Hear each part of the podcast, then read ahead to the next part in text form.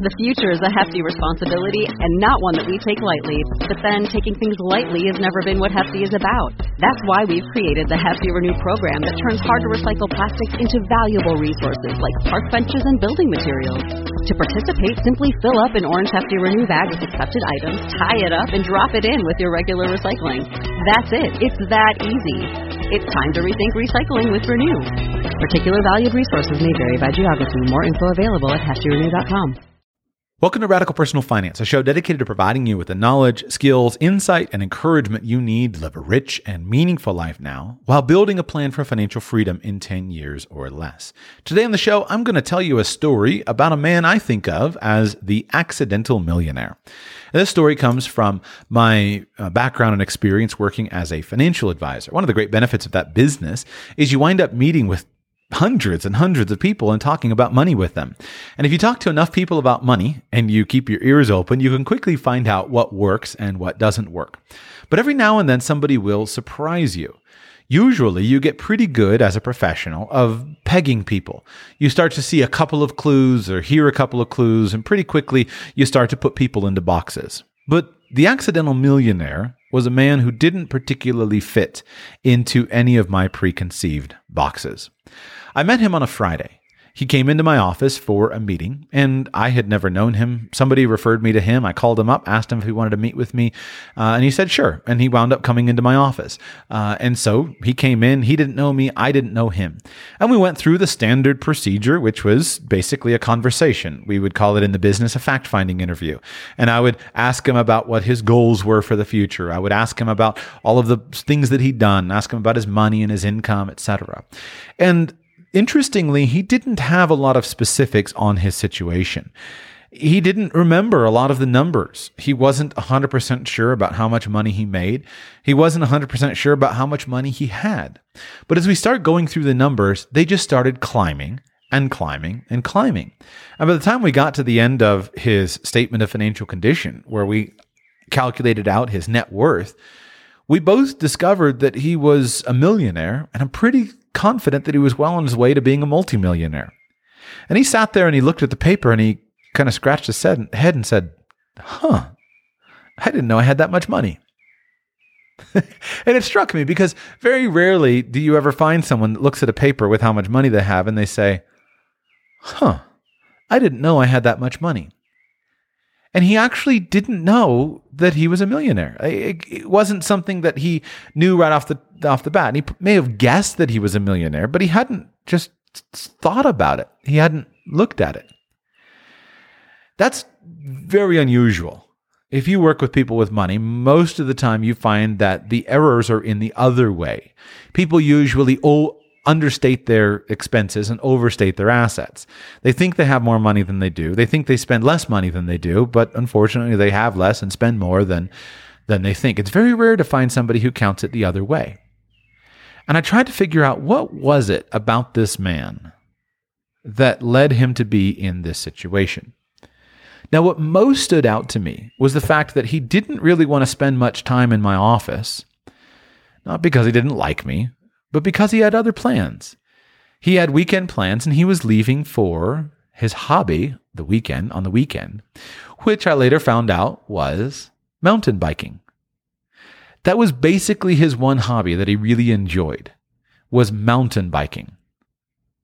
And it stood out to me because I thought about it and I asked him about he was heading to a mountain bike tournament and I just asked him about what he was doing and what it looked like and what he would do at the tournament. And what stood out to me was how modest that hobby expense was for him. He had, I think, a Toyota Matrix or some Toyota uh, hatchback or sedan or something like that. And he would just take his mountain bike and he would go to mountain bike tournaments. He wasn't particularly good at it. It wasn't like he was doing it professionally. It was just his hobby. But I later really thought about that and I realized what a great hobby it was.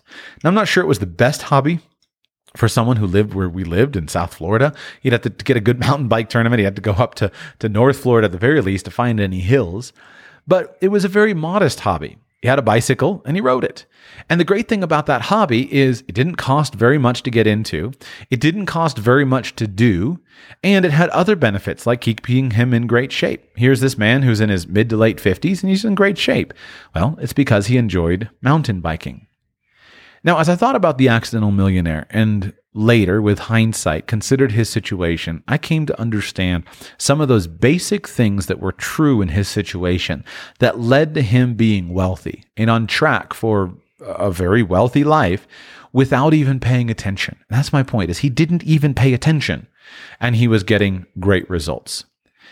I think it's worth paying attention to things like that. Us. Because when somebody just gets great results and they don't even have to pay attention, they're probably doing something that would serve the best rest of us well to pay attention. So let me explain. The first thing that he had that led to him being an accidental millionaire, a millionaire that didn't even know he's a millionaire, was a good income, a strong income. In his case, he was an engineer. And he did kind of an interesting kind of engineering. He didn't work at a big company, he worked at a small company, but he did engineering work. And engineers is engineering is one of those occupations where if you're competent with it, there's no reason why you shouldn't be able to earn an upper middle class income. And in his case, he was earning a six-figure income. The other great thing is he'd been an engineer for a long time and he really liked the work of engineering. He was well suited to engineering. He liked the challenge of it. He worked at a small company where he had quite a bit of autonomy and he enjoyed the actual work of engineering. He didn't get involved in management. He didn't get involved. He wasn't chasing a big career. He just liked doing his particular version of engineering. And that strong income gave him the ability to live well without thinking about it. The next big structural thing was that he had a structurally modest lifestyle. He lived in a in an ordinary house, a reasonable house. It wasn't particularly expensive, except for the fact that it was located in South Florida, which by definition is more expensive than other places in the country. But it was a reasonable house, just an ordinary suburban house, ordinary suburban neighborhood. Ordinary size, everything was ordinary about it. But it was a modest, reasonable house. And he and his wife had lived there for a long time. They had bought the house decades earlier.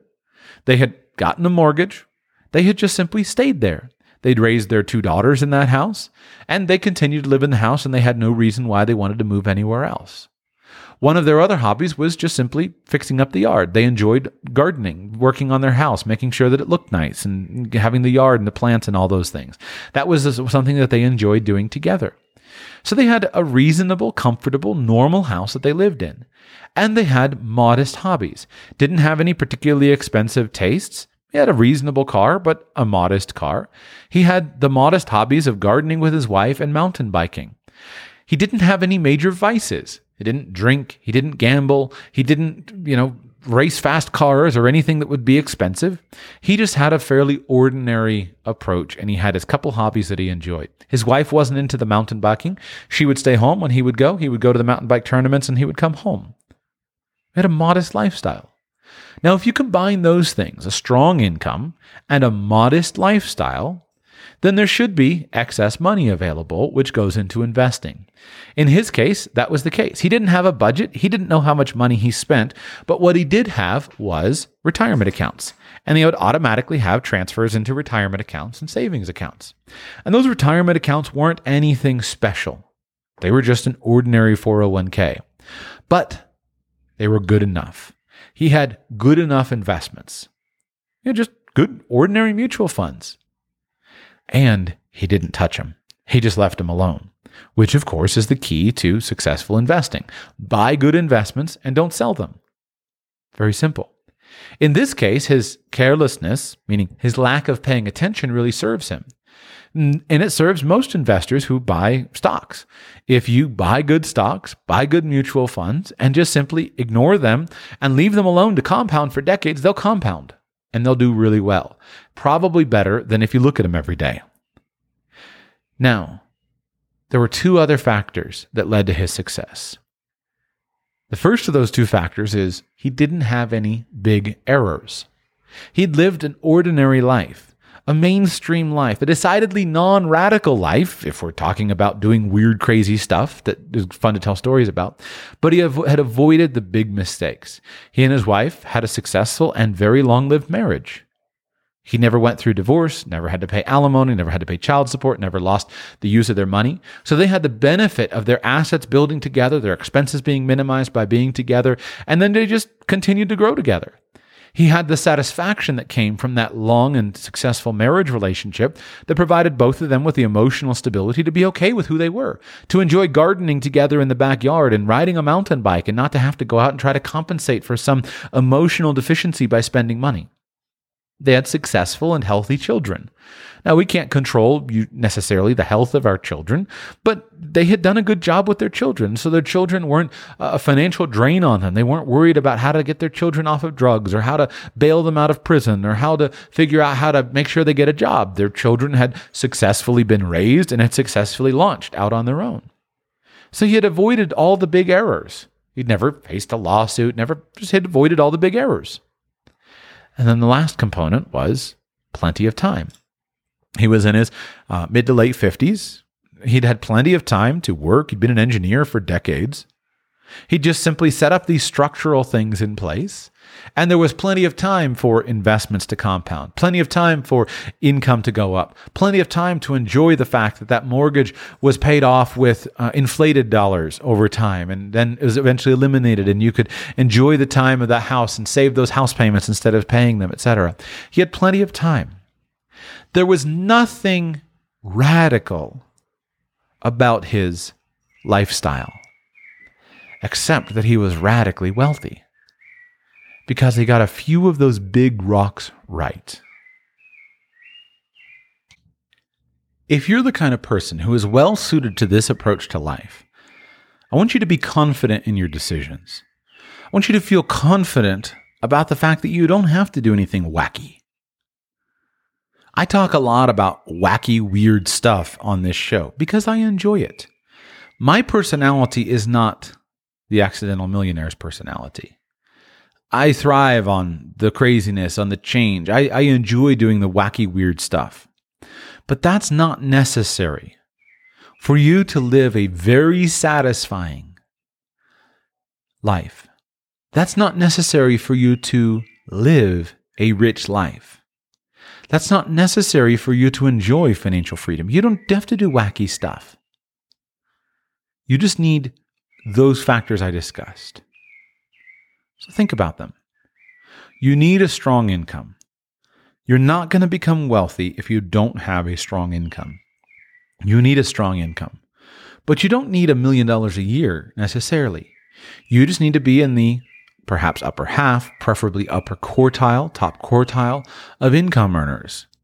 Mm, this will change with inflation, but target at least six figures.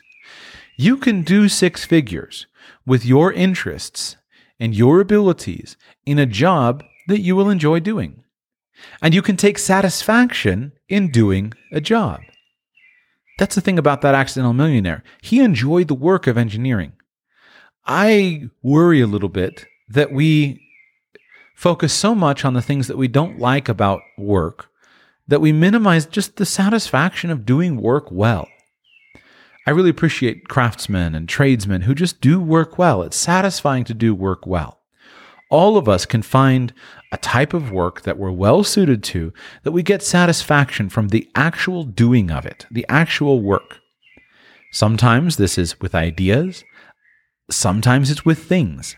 But you can find a job that will allow you to earn a strong income and do work well. Now, the great thing is, if you can find a job that will allow you to work a long career where you're not physically beat up, for example, the accidental millionaire wasn't particularly interested in retiring. Why would he? He had a reasonable job in a low stress environment where he made good money doing work that he enjoyed. Why would he want to quit that? He liked riding mountain bikes and he liked gardening, but he didn't want to do that 100 hours a week, so why would he quit that? He had plenty of time to leave early on Friday, go to a mountain bike tournament, come back in and do his work on Monday. Why quit that? That's one of the most powerful wealth building tools. Don't quit. Don't retire at 65. Build an income from a job that you enjoy that you can keep doing into your 70s, into your 80s, etc. Build that modest lifestyle. You don't have to live in an RV. You don't have to live on a boat. You can live in an ordinary house. I'll tell you what, there's something really great about a house. A comfortable house with comfortable furniture, a nice table that you can gather your family and friends around. You don't have to worry about all the weird stuff that comes from living weird. A great house really works well. You can buy a comfortable house, make it beautiful, make it nice, make it your own, and you can do that without spending inordinate amounts of money. You can develop an interest in reasonable hobbies, hobbies that give you dual benefits, like mountain biking, where it gave him the benefit of, of enjoyment of something he enjoyed doing while not costing all that much money. And it gave him um, the benefits of the physical exercise. The fact that he was in great shape and he had this thing that he enjoyed doing that gave him uh, a lot of joy and satisfaction and kept him in great shape. A simple decision to pursue mountain biking instead of motorcycle riding could make a big difference in your financial situation and in the size of your belt. Just one simple decision. Both are fun. Mountain biking is fun. I love riding a Harley. But the Harley costs twenty to thirty thousand dollars out of pocket and depreciates and costs maintenance and care and upkeep that's often hard to do yourself. And the Harley encourages sitting go- uh, on it for hours at a time, getting no exercise, hanging out with lots of other fat bikers, and going out and eating greasy meals as your target destination. That was very different than mountain biking. What, what does a great mountain bike cost? A thousand, couple thousand bucks for a really nice one? Buy a great mountain bike. You can much more easily do the work yourself, and it lends itself to hanging out with an active, young sort of crowd, which kept the accidental millionaire young and kept him in great shape. So choose carefully the hobbies, the lifestyle that you choose. Make good enough investments, but put those structural things in place. Anytime somebody's really good at something, they tend to get dogged on. And I always feel bad for David Bach, who wrote the book The Automatic Millionaire. He gets dogged on for his latte factor. Well, good for him. He made a lot of money with that brand, and uh, I'm glad for him. But he was right about the idea of the automatic millionaire. If you just simply set up some basic structural things, buy some decent investments, and then invest in them over time, you'll do fine. You don't need to have the best investment, they just got to be good enough and then stay invested and avoid the big errors. That's why if you get those basic structural things right, a well chosen mate, um, you know, a well chosen job, a good geography, etc. So you're not constantly moving across the country, you're not bailing your kids out of prison, those kinds of things. Just avoid the big errors and then add time. Add, add enough time for the income and the expenses and the, the everything to work out. Time is one of the most ma- magical factors. Time fixes almost any major financial problem.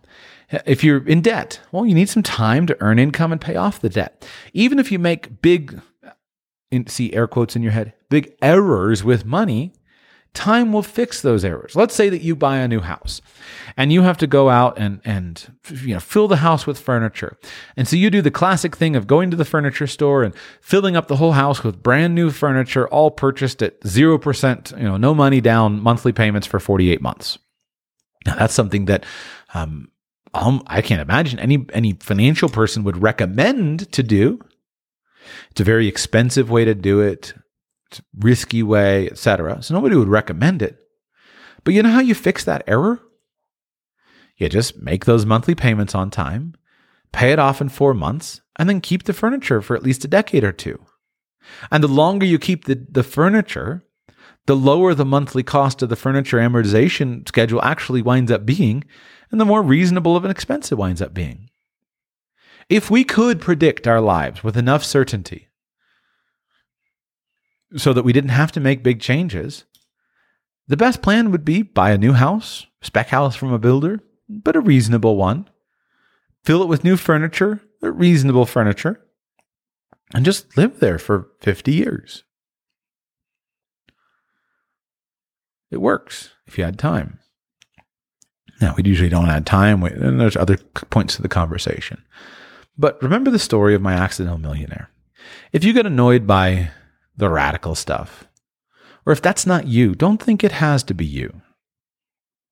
Recognize that the ordinary stuff might not make for super compelling podcasting, but it can make for wealthy people.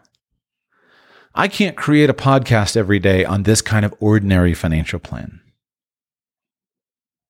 But you can live really well on this kind of ordinary financial plan. It works. And it's not a bad life. There's nothing that has to be run away from in, in, in the story that I described. It's not a bad life. It's a great life. That's the story of the accidental millionaire. As I close, I want to invite you today to simply just come by radicalpersonalfinance.com slash store. Check out the store. See the courses that I have in there. Uh, the course that I think would be really applicable to you today is the career and income course, the Radical Personal Finance Guide to Career and Income Planning. Whether you buy the course or not, just recognize that in these basic pillars that have to be there, one of those big ones is income and figuring out how to build a strong income in a way that's suitable for you, in a way that's agreeable for you, where you're not groaning about going into work on Monday morning. And uh, I wrapped up my best ideas for that in a course called the Radical Personal Finance Guide to Career and Income Planning. Come up by radicalpersonalfinance.com slash store and check that out. I hope it helps you. When you drive a vehicle so reliable it's backed by a 10-year, 100,000-mile limited warranty, you stop thinking about what you can't do and start doing what you never thought possible. Visit your local Kia dealer today to see what you're capable of in a vehicle that inspires confidence around every corner. Kia, movement that inspires. Call 800 333 4KIA for details. Always drive safely. Limited inventory available. Warranties include 10 year 100,000 mile powertrain and 5 year 60,000 mile basic. Warranties are limited. See retailer for details.